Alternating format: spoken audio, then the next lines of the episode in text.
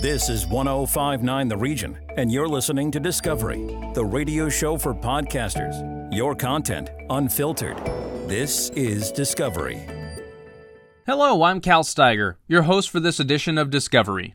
This week we have submissions from the business category. From the B D O podcast series Bored at the Airport, we have two podcasts that present learning from the failure of others. For many, the introduction of Target was an exciting addition to the retail scene in Canada. Replacing the downmarket Zellers with their trademark red and white design, Target counted on an already brand-aware market base and the warm welcome provided by consumers generally. Despite the enthusiastically received launch, complete with lineups and grassroots social media hype, two years later and billions of dollars in losses, Target was gone. What happened and how could it be avoided is something that the consultants at B D O explore in today's episode.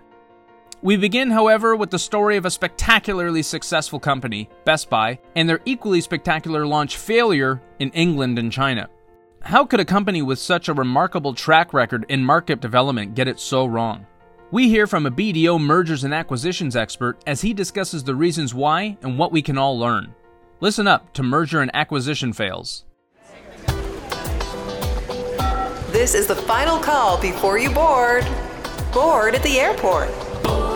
The airport, sat at the gate, I am the line. Security was bad, but I got here fine. Flight's delayed, even though I'm on time. Bored at the airport, I'm not getting coffee, the line's too long. There's no way, lady, the bags carry on. Sitting at the gate, out singing their song. Bored at the airport.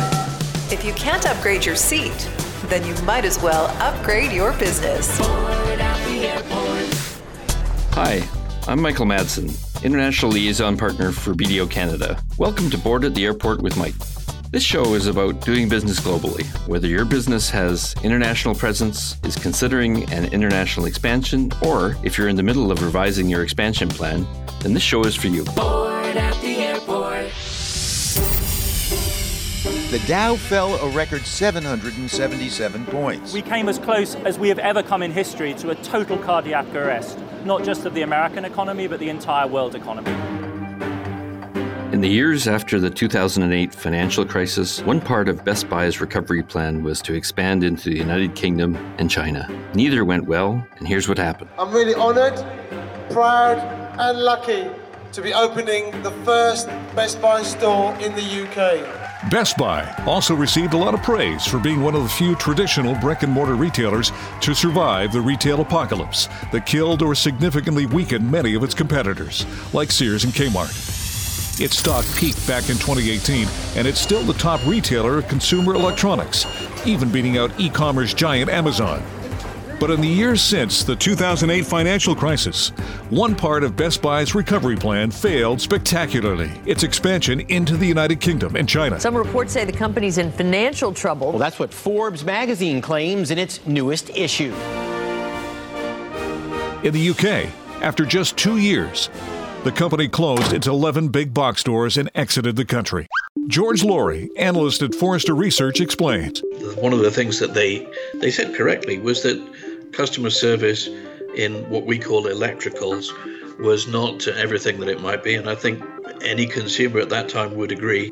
People in the U K, they're much more likely to research online and buy online, that actually the role of the store is quite insignificant. Best Buy's failed international strategy has become a textbook case on how not to expand into new territories. By the time it closed all its stores at the end of two thousand eleven, its joint venture with U K mobile retailer Carphone Warehouse burned through almost two hundred million pounds, approximately three hundred eighteen million U S, having opened only eleven of its original store target of two hundred. Best Buy's big box proposition planned to shake up the U K electronics market with a strong emphasis on U S-style customer service combined with low prices. Best Buy examined the U K industry for years, during which time it considered making major acquisitions to propel its launch. It procrastinated right up until the U K was in its worst economic decline in decades. This is a recession. What today's numbers show is that hard times are here. The pressure's been immense. It's been extremely stressful. What did Best Buy's competitors do? Their competitors launched enormous efforts to retrain their people and to train them better, almost exactly the same time that they entered the market. Best Buy proved unable to adapt its strategy once it became clear that its choice of large outlets and out-of-town locations was not working. Being an unknown entity in the U K, it needed a much larger marketing push to get people to make the trip to its stores. It was the wrong format, at the wrong time, in the wrong market. Strike two, Best Buy's failed attempt to expand into China. As they did in the U K, Best Buy purchased a majority stake in a local company to help establish a presence in the market, acquiring Five Star Appliance in two thousand six. By two thousand eleven, it was over, and Best Buy left China. What went wrong? The company's liabilities were fueled by China's issues with pricey, cost-conscious customers and, surprisingly, the unpopular big-box retail format. The Chinese wouldn't pay for expensive products unless it was a trusted brand like Apple. Plus, the Chinese market was flooded with cheap knockoffs and counterfeit products. The result? At the time of its exit, Best Buy ran one hundred eighty-four stores in China under the Five Star brand, the eighteenth largest retailer in the country. However, its geographical reach was limited, allowing bigger competitors to aggressively open stores in larger cities across China. Today, Best Buy's domestic performance is strong. Playing to their strength, Best Buy not only has survived the retail apocalypse, but it also emerged with the most developed omni-channel experience in the market, as it reaches consumers with its physical stores, online platform, and in-home service. Even Amazon utilizes Best Buy's omni-channel capabilities to distribute its own products, such as T Vs and tablets, in Best Buy stores. Expansion into other parts of the world, however, will remain an epic tale of corporate and market analysis missteps that almost drove the company into bankruptcy. At first glance, Best Buy seemed to have the right idea. They were smart to partner with U K and Chinese companies, but they really should have collected more feedback from their business partners before aggressively moving into these new markets. Joining me on this episode is Ryan Farkas, Managing Director of M and A and Capital Markets for B D O. Ryan has been working with private companies in Canada, advising them on mergers and acquisitions for over eighteen years. In that time, Ryan has worked on more than one hundred different transactions across a variety of industries from coast to coast. He sits on B D O's Global M and A Steering Committee and is especially active in the consumer retail sector. Ryan, this Best Buy story is really fascinating to me. Entering a foreign market through merger and acquisition seems like an easy way to expand internationally, but what is the lesson that people can learn from Best Buy's experience? Thanks, Mike. I would say it's to be methodical, or maybe using the old analogy when you're building something to measure three times and cut once as opposed to cutting right away. Companies really need to consider all of their options based on their specific characteristics and the market they're contemplating entering. There are different strategies to consider, from simply building organically slowly over time, perhaps buying something small to test the market, or making a sizable needle-moving acquisition right off the bat, which is sometimes what we see with larger corporations. As we saw with Best Buy, the one-size-fits-all approach, where you often assume that your current strategy and your current market will work anywhere, doesn't always work and can lead to increased risk around failure around your international expansion plans.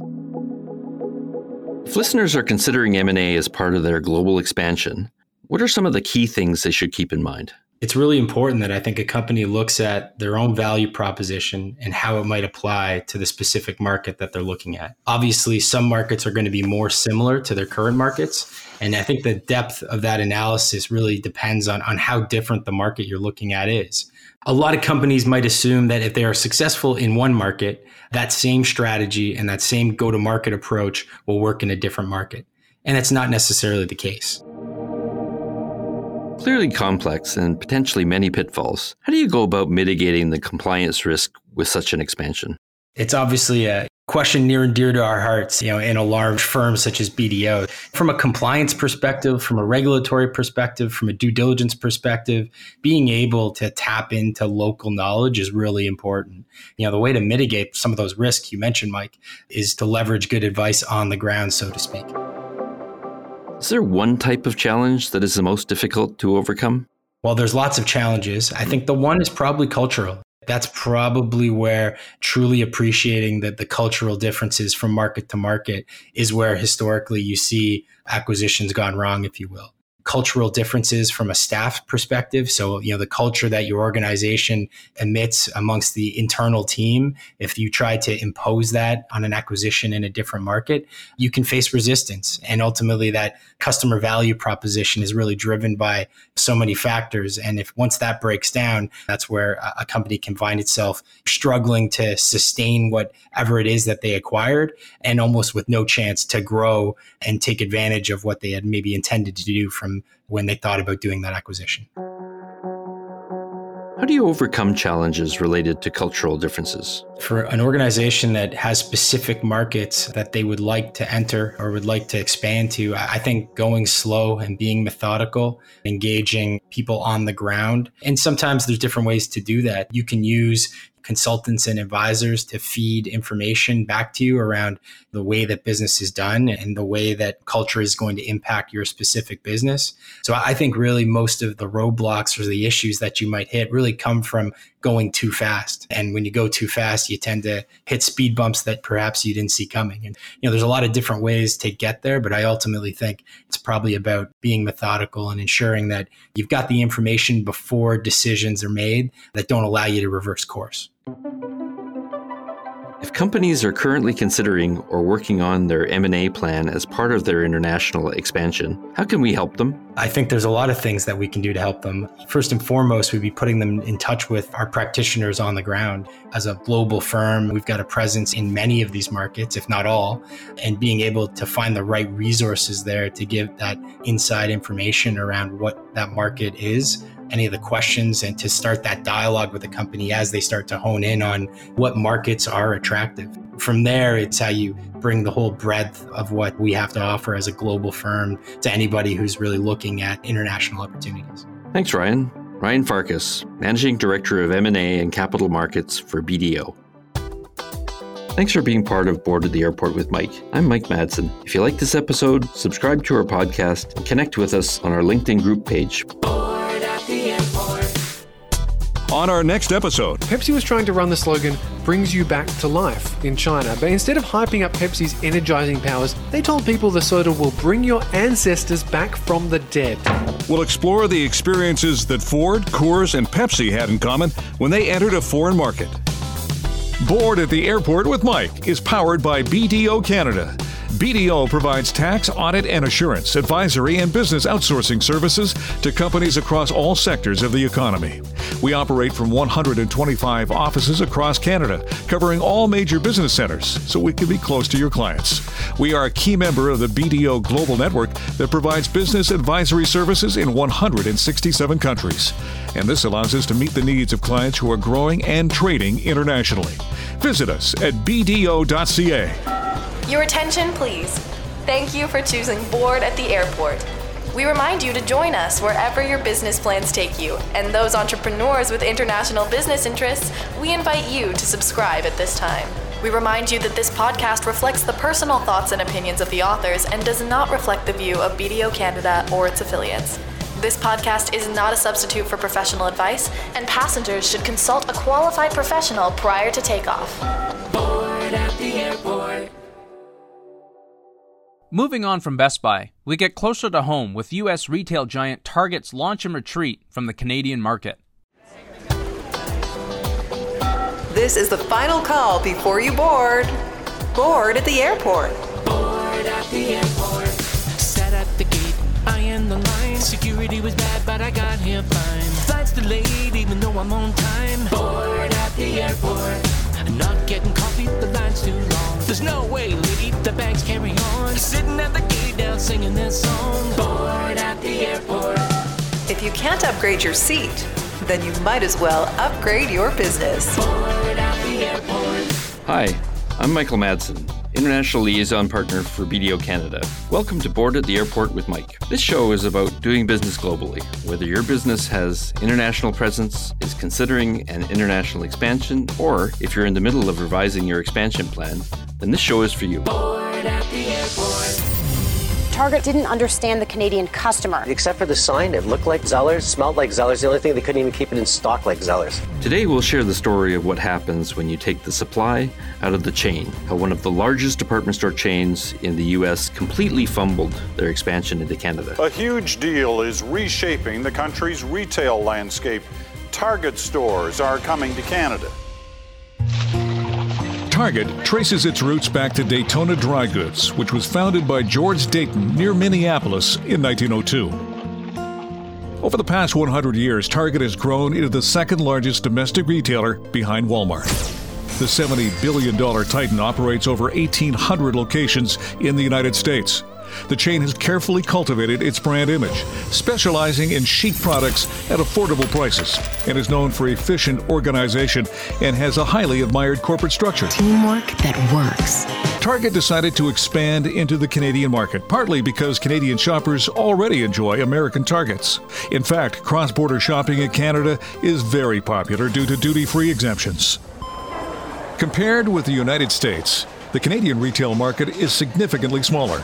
In twenty twenty, Canadian retailers generated six hundred six billion dollars in total sales. That same year, U S total retail sales surpassed five point five trillion dollars.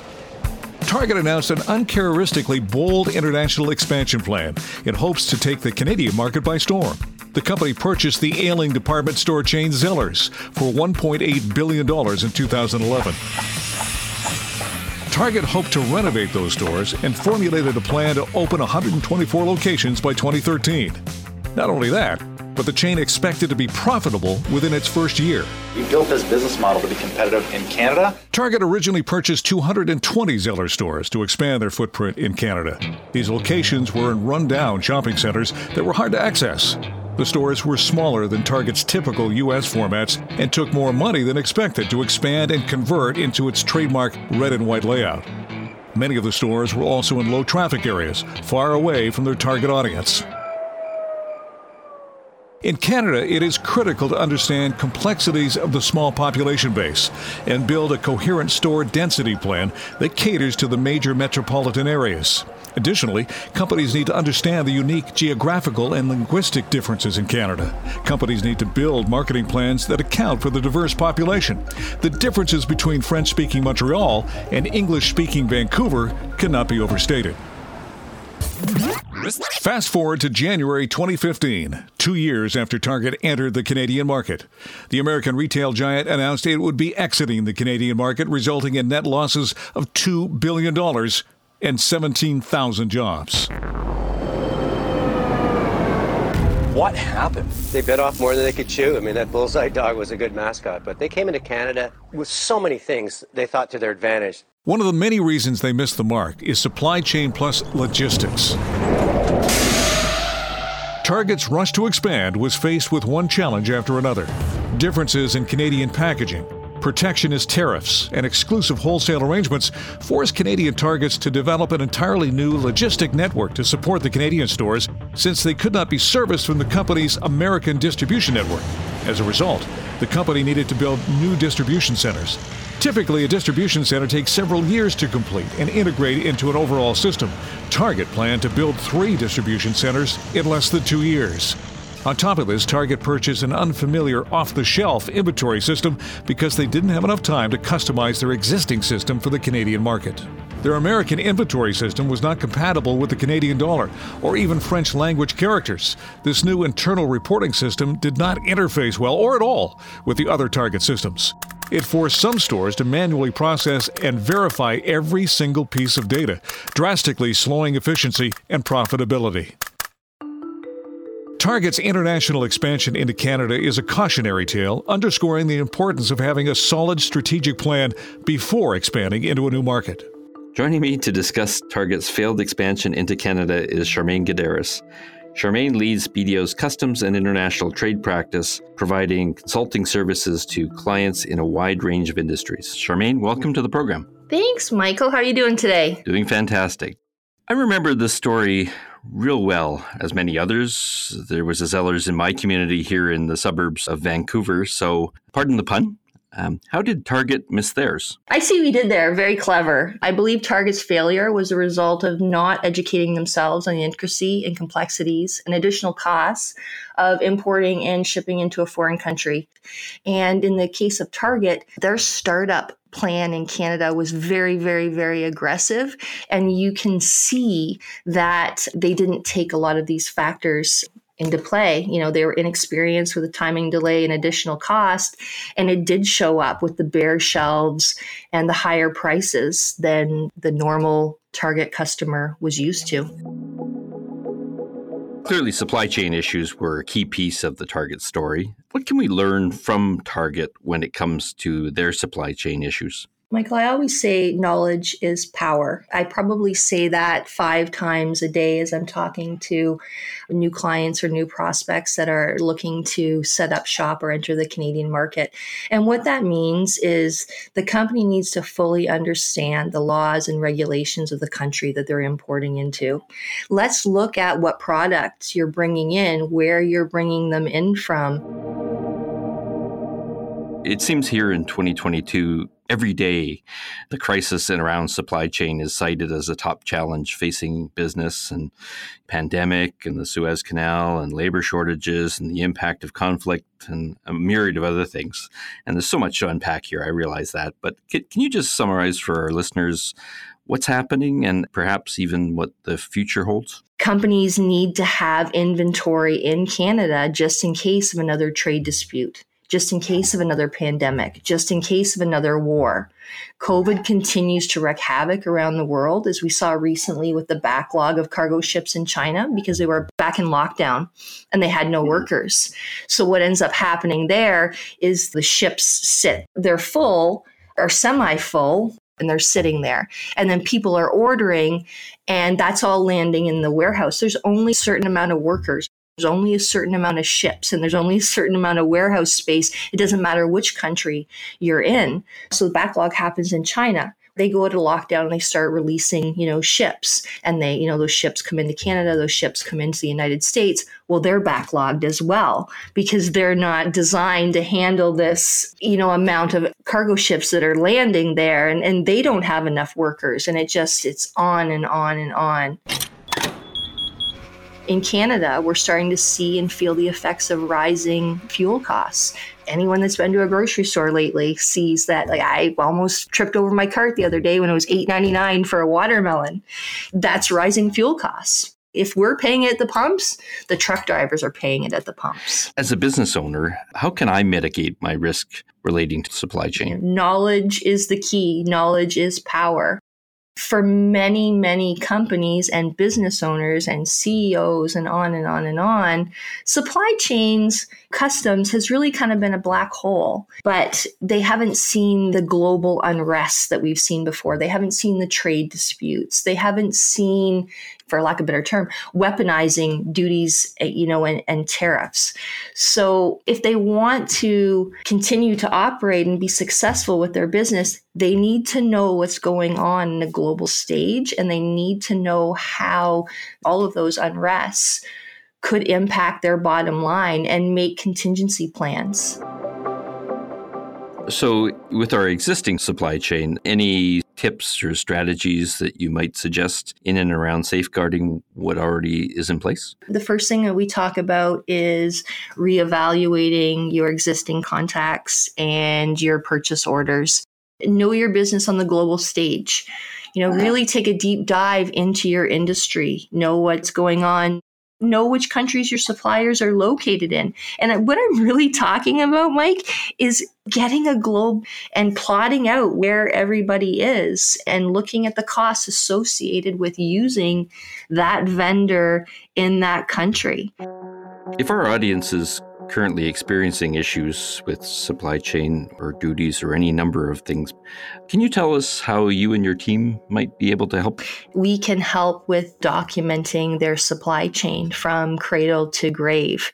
That includes what happens in their purchasing area of their business, their finance area of their business, all the way through their vendors, giving ideas on how to vet vendors or how to establish relationships with vendors. what to look for in freight companies and the tips and traps of freight companies. And then I pick it up at this point in time where I specifically look at the duty impact of your goods. You know, what is the duty impact? What are the costs associated with your goods coming into Canada? Give them insight into what their current process is, and then help them do their contingency planning for catastrophes that we know can happen. And I'm at the point now where I look out the window and, you know, a pig could fly by and I would go, yep, that's okay. Well, on that note, this has been wonderful. I mean, clearly an issue that in a global business environment impacts so many of our listeners and is a critical factor to their success and success of their business. Supply chain challenges are here to stay.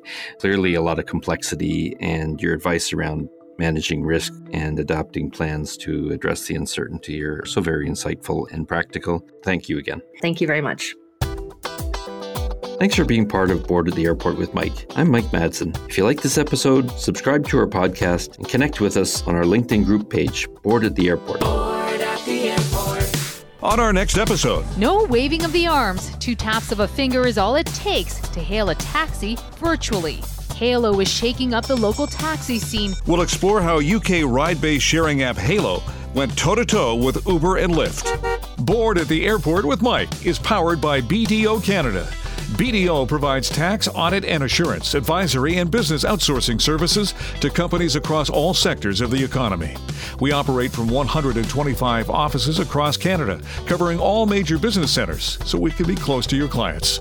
We are a key member of the B D O Global Network that provides business advisory services in one hundred sixty-seven countries. And this allows us to meet the needs of clients who are growing and trading internationally. Visit us at b d o dot c a. Your attention, please. Thank you for choosing Board at the Airport. We remind you to join us wherever your business plans take you, and those entrepreneurs with international business interests, we invite you to subscribe at this time. We remind you that this podcast reflects the personal thoughts and opinions of the authors and does not reflect the view of B D O Canada or its affiliates. This podcast is not a substitute for professional advice, and passengers should consult a qualified professional prior to takeoff. Board at the Airport. You can subscribe to the full series of B D O's Board at the Airport from wherever you currently stream your podcasts. Thank you for listening, and tune in next week as we continue our exploration of the podcast universe. Discovery, the radio show for podcasters, exclusive to one oh five point nine The Region. Expand your audience and extend your reach. Send us your podcast, info at ten fifty-nine the region dot com.